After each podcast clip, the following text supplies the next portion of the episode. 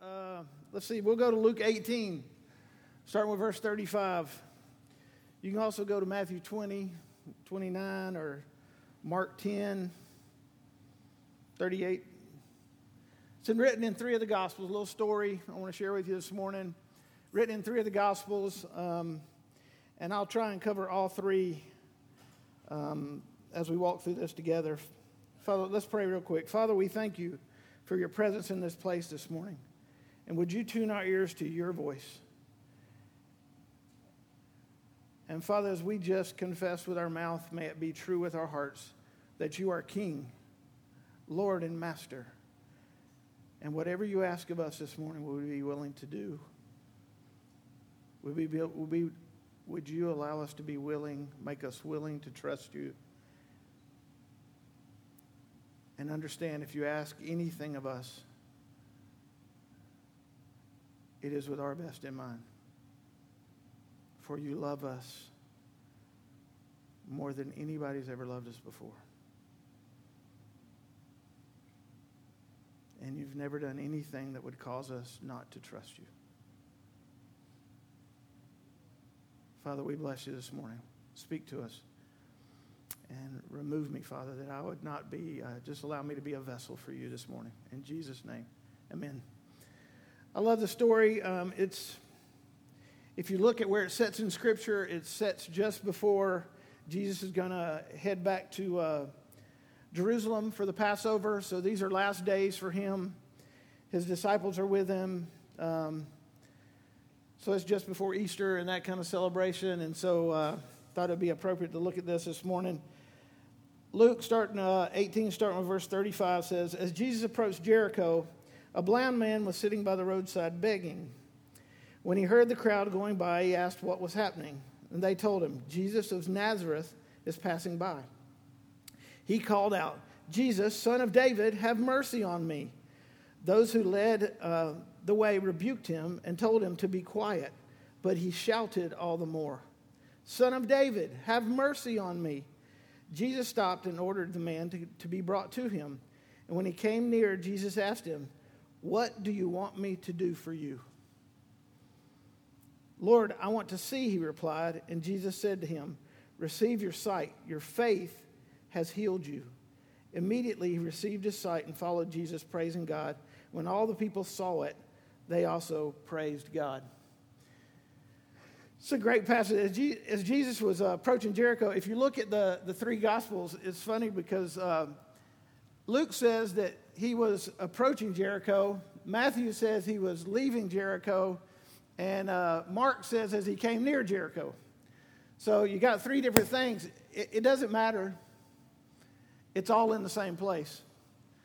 So we don't know whether he was leaving old Jericho and entering new Jericho, because in that time there were those two, or if he was um, you know, which way he was going on the road, we don't know, okay, because they all record something different, but it doesn't contradict. It puts it all in the same place. He was outside the gates of Jericho, and he encounters a blind man. Now, why would the blind man be by the gate of Jericho? He was begging, but why would he pick that spot? Because it was one of the most populated travel spots he could be.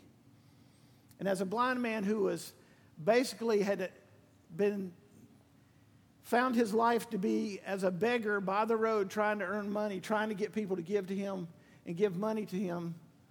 Hey, Tim. What's up, bud? Trying to give money to him. Uh, he would have been in that place. Okay, this would have been the prime place for him to be, to earn money, to, to accumulate wealth. Okay, and if you look at these passages, um, Luke tells us there was a blind man and Mark tells us there were two blind men. Okay? Most scholars believe that there were probably two blind men, but there was just this one we're talking about. Bartimaeus was probably the spokesman of the two. There may have been even more. But he was there begging by the city gate, a place where everybody would have walked by. Large crowds, okay? It says, when he heard a large crowd going by, he asked what was happening. I want you to close your eyes this morning. Everybody, close your eyes real quick.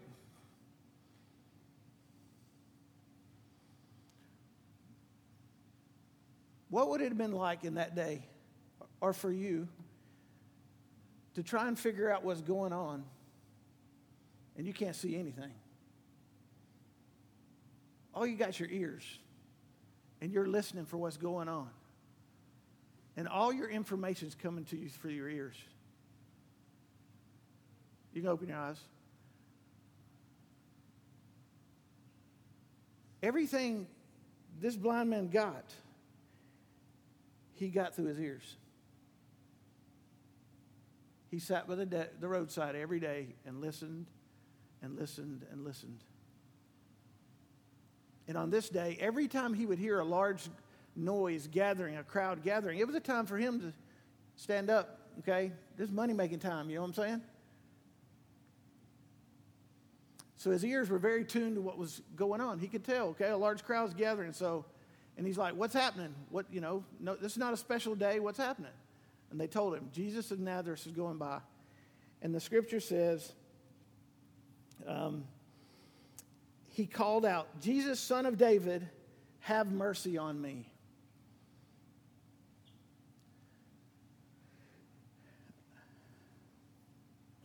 when you look at the way this is written, it says he called out or he implored Jesus, son of David. Now, that, that phrase tells us that he already knew who Jesus was. Okay, it's a confession he's making. Jesus, son of David. It's him saying, I understand that this is the Messiah passing me by, coming my way. That statement carries a ton of weight because it's saying that he realized exactly who Jesus was. And so, you know, sitting by the gate day after day after day, and the information he's gathered, he's gathered by listening to people going on the road.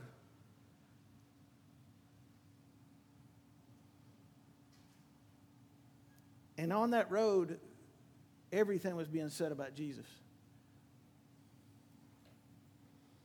He had to have heard the Jews talking about him the Jewish leaders, other people,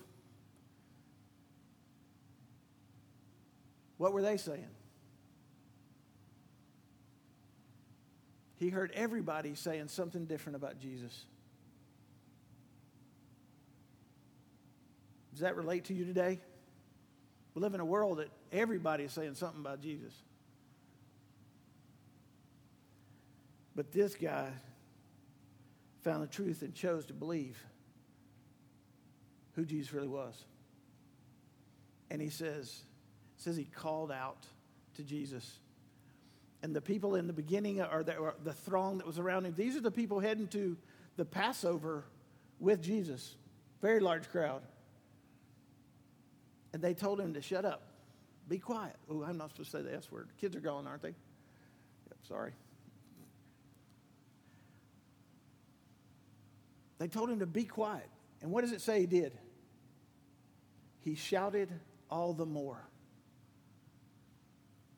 On this day, nothing would keep this man from Jesus. Nothing would keep this man from Jesus. He shouted, I'm not talking about, hey, Jesus. I'm talking about this man screaming at the top of his lungs. He's becoming a nuisance. That's why they told him to be quiet. Dignity, he set it to the side. Etiquette, he set it to the side. I've got to get his attention. Because more than money, my hope of my life changing and of me being healed is walking by me. And he's calling out to the only one he knew that could rescue him from his blindness, from the life he was trapped in.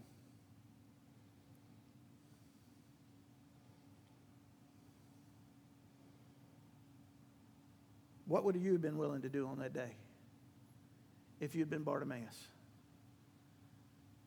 Would you have let him pass you by? I don't want to offend anybody. I don't want to make an issue of myself.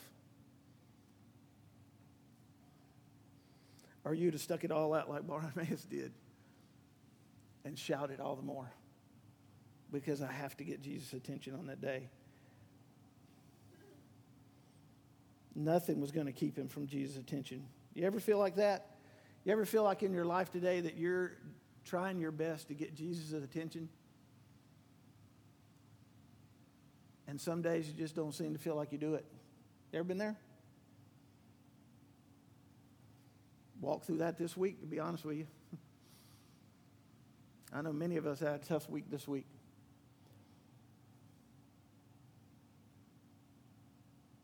Just life twisting in a way to where you, you feel like you're calling out and begging for Jesus' attention.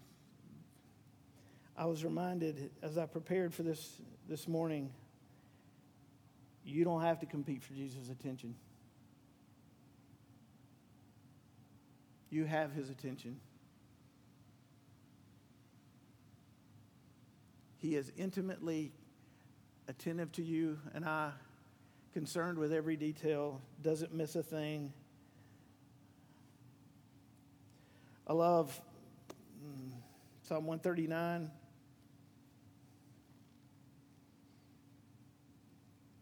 Because it tells us, it says, You have searched me, Lord, you know me. You know when I sit and when I rise. You perceive my thoughts from afar. You discern my going out and my lying down, and you are familiar with all my ways. Before a word is on my tongue, you, Lord, know it completely. You hem me in behind and before, lay your hand upon me. Such knowledge is too wonderful for me, too lofty for me to attain. Where can I go from your spirit? Where can I flee from your presence? If I go up to the heavens, you are there. If I make my bed in the depths, you are there. If I rise on the wings of the dawn, or if I settle on the far side of the sea, even there your hand will guide me, your right hand will hold me fast. Does he know me? Is he attentive to me? You bet he is. He loves me in ways I can't even explain. Unfailing, never misses a detail never wrings his hands over my issues because he is more than able to handle everything that I encounter. He's attentive, he's always near.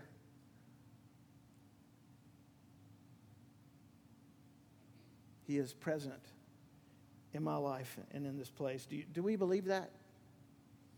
Man, if we believe that, if we really believe that, life will change our place will change. We forget all too often because we focus on the circumstances around us and lose our focus from the one who continues to pursue us and lavish himself on us. It says Jesus summoned the man to him. They told him to be quiet, and Jesus said, No, Jesus heard the man calling. He recognizes faith. And he heard the man call and He said, Bring him to me.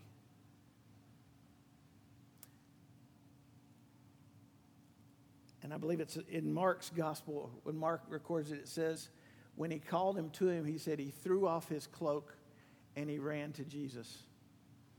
A blind man just took off running in that direction. because the one who could rescue him was calling. And he ran in that direction.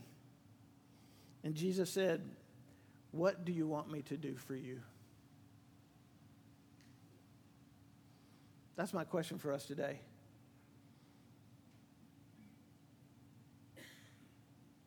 We've all come today and we're all in different places, all with different issues. What do you need Jesus to do for you today? He knows you.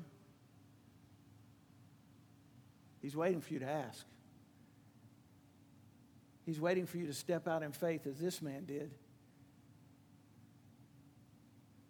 and trust him with whatever it is you're wrestling with, with whatever it is that's causing you to struggle in your relationship with the Lord whatever it is that may be keeping you from Jesus today. He's asking you to trust Him with it. I love the way this man responds.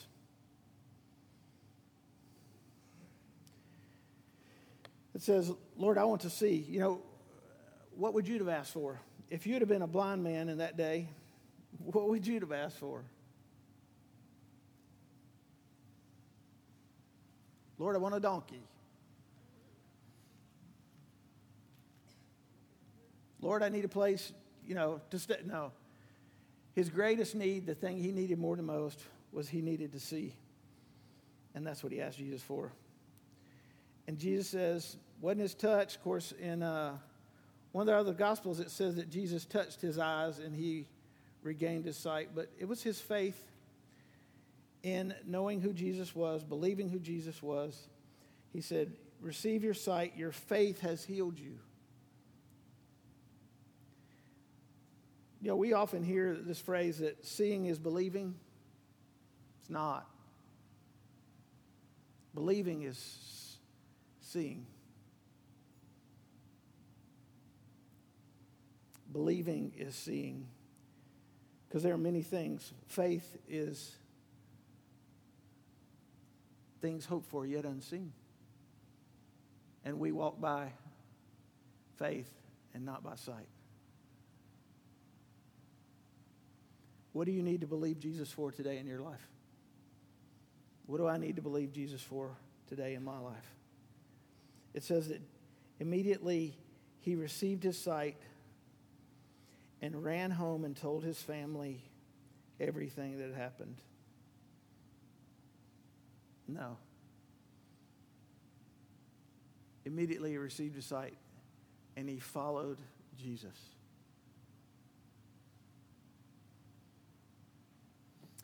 When I was in Africa, the, the phrase that made the difference as we shared the gospel with uh, young people in Africa is Salam Rahu Jesu Hela. Are you willing to follow after Jesus alone? Not follow after Jesus and what I want, or follow after Jesus and what and, and still play the witch doctor game or follow after Jesus and do some other things. And it was, are you willing to follow after Jesus alone? And I love the, the picture of this man's life because he abandoned everything to follow after Jesus. And he said he followed after him, praising God.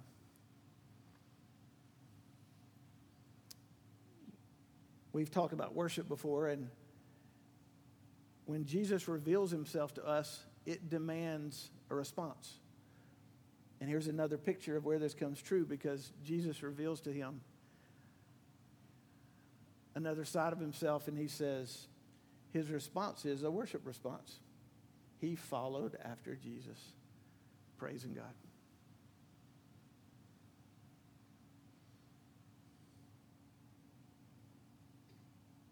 You know, I think so often when we share the gospel in our church today, we don't do justice to what we need to. Because as I was just praying through this, the Lord kept taking me back to the fact that so often we ask people to follow after somebody they don't really know. You know, so often when we share the gospel, we're like, come to Jesus, come to Jesus, come to Jesus. And we get them to Jesus, we kind of leave them there. And we don't um, help them get to know their one, their, the one that we've asked them to follow. Do you follow after somebody you don't know? Not really. A lot of us grew up in church. We, we've learned things about Jesus. This man had heard and he believed Jesus, son of David, I know you're the Messiah. Lord, Master, have mercy on me. And he followed after him.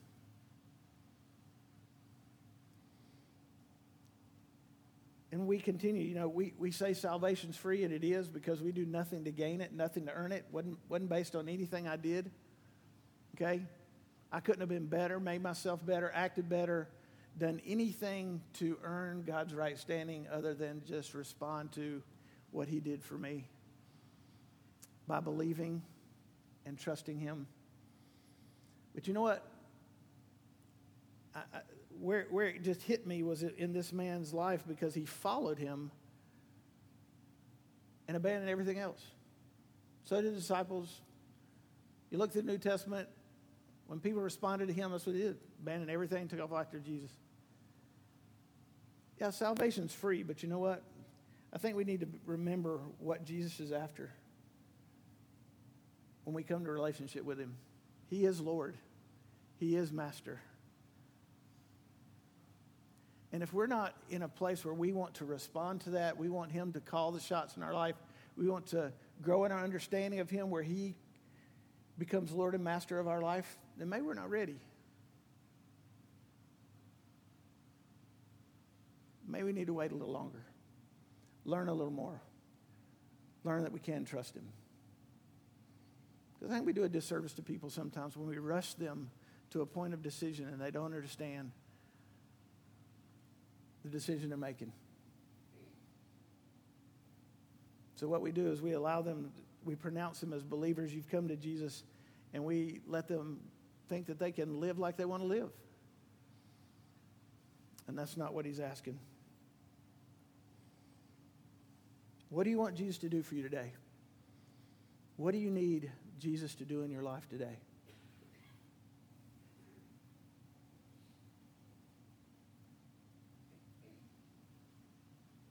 Quit frowning, please. It's a great question. Because he's attentive, he knows he'll meet you in that place.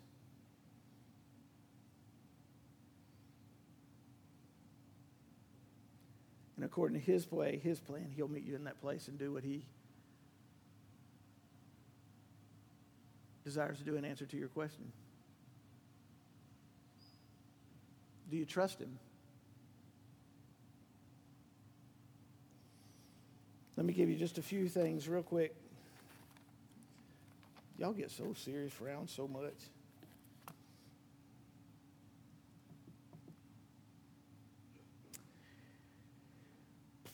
Uh, first thing I'd say to you this morning, just uh, remember, I'll give you four things just that you can hang on to them and remember them. Four things. Jesus, remember that Jesus is attentive. He's listening. He's attentive. He's not busy somewhere else. Remember the old country song, God, you must be busy? Ever heard that country song? He's not too busy for you. He's not paying attention to somebody else that he's missed your agenda, your circumstances. And he's fully capable of meeting you in those circumstances and walking you through with your best in the outcome. He's asking you to respond by faith.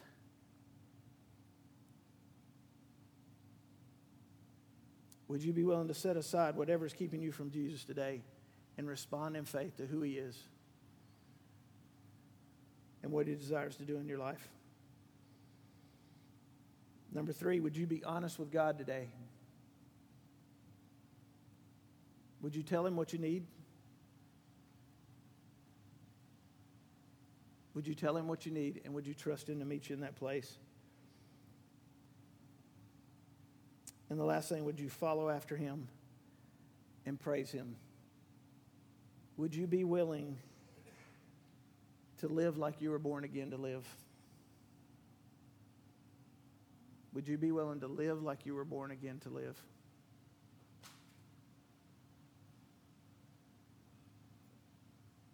We've had a great time on Wednesday night talking about the Red Sea rules. And one of the things uh, we're, we're going to move on to another series called um, Knowing uh, the God you, you, Can Know by Dan DeHaan.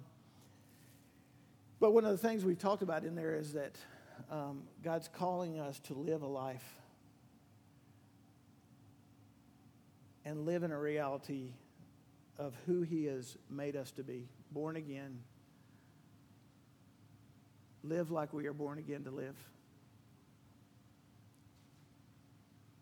Living in a much greater reality than um,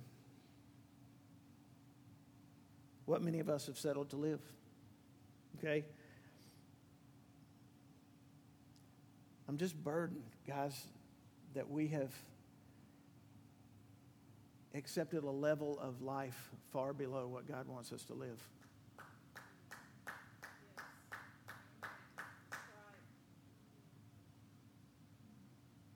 I, I'm burdened that we say to ourselves every day that we'll sin every day. And I, have not mastered this yet, but I know I strive not to. And I don't get up every day thinking, I'm going to sin. I get up every day saying, God, with your presence in my life, I have the ability not to do that today. I have the ability to live this day just like you want me to live. That every temptation will come with a way of escape. He will not tempt me more than what I can ha- beyond what I can handle, what I can manage. I'm not going to be overwhelmed by it. He's given me everything I need to say no to all ungodliness. He's given me everything I need for life and godliness. His spirit lives in me. You know what? Mark will never get that done. Mark will never get that done. But Jesus living in my skin doesn't struggle with it. I just have to die to myself every day. Put off the old self, put on the new self, and walk in faith. Believe and trust Him. And it's going to pull us to a life greater than what we've experienced.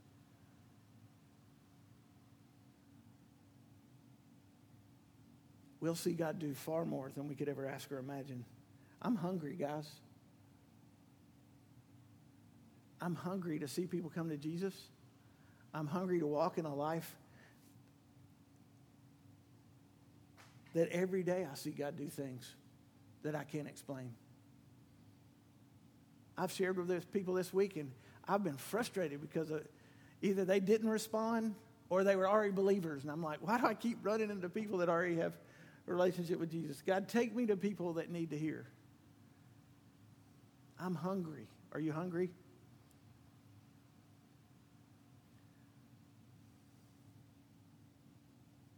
That's what I want God to do in my life. Take me deeper, Lord. Let me pray.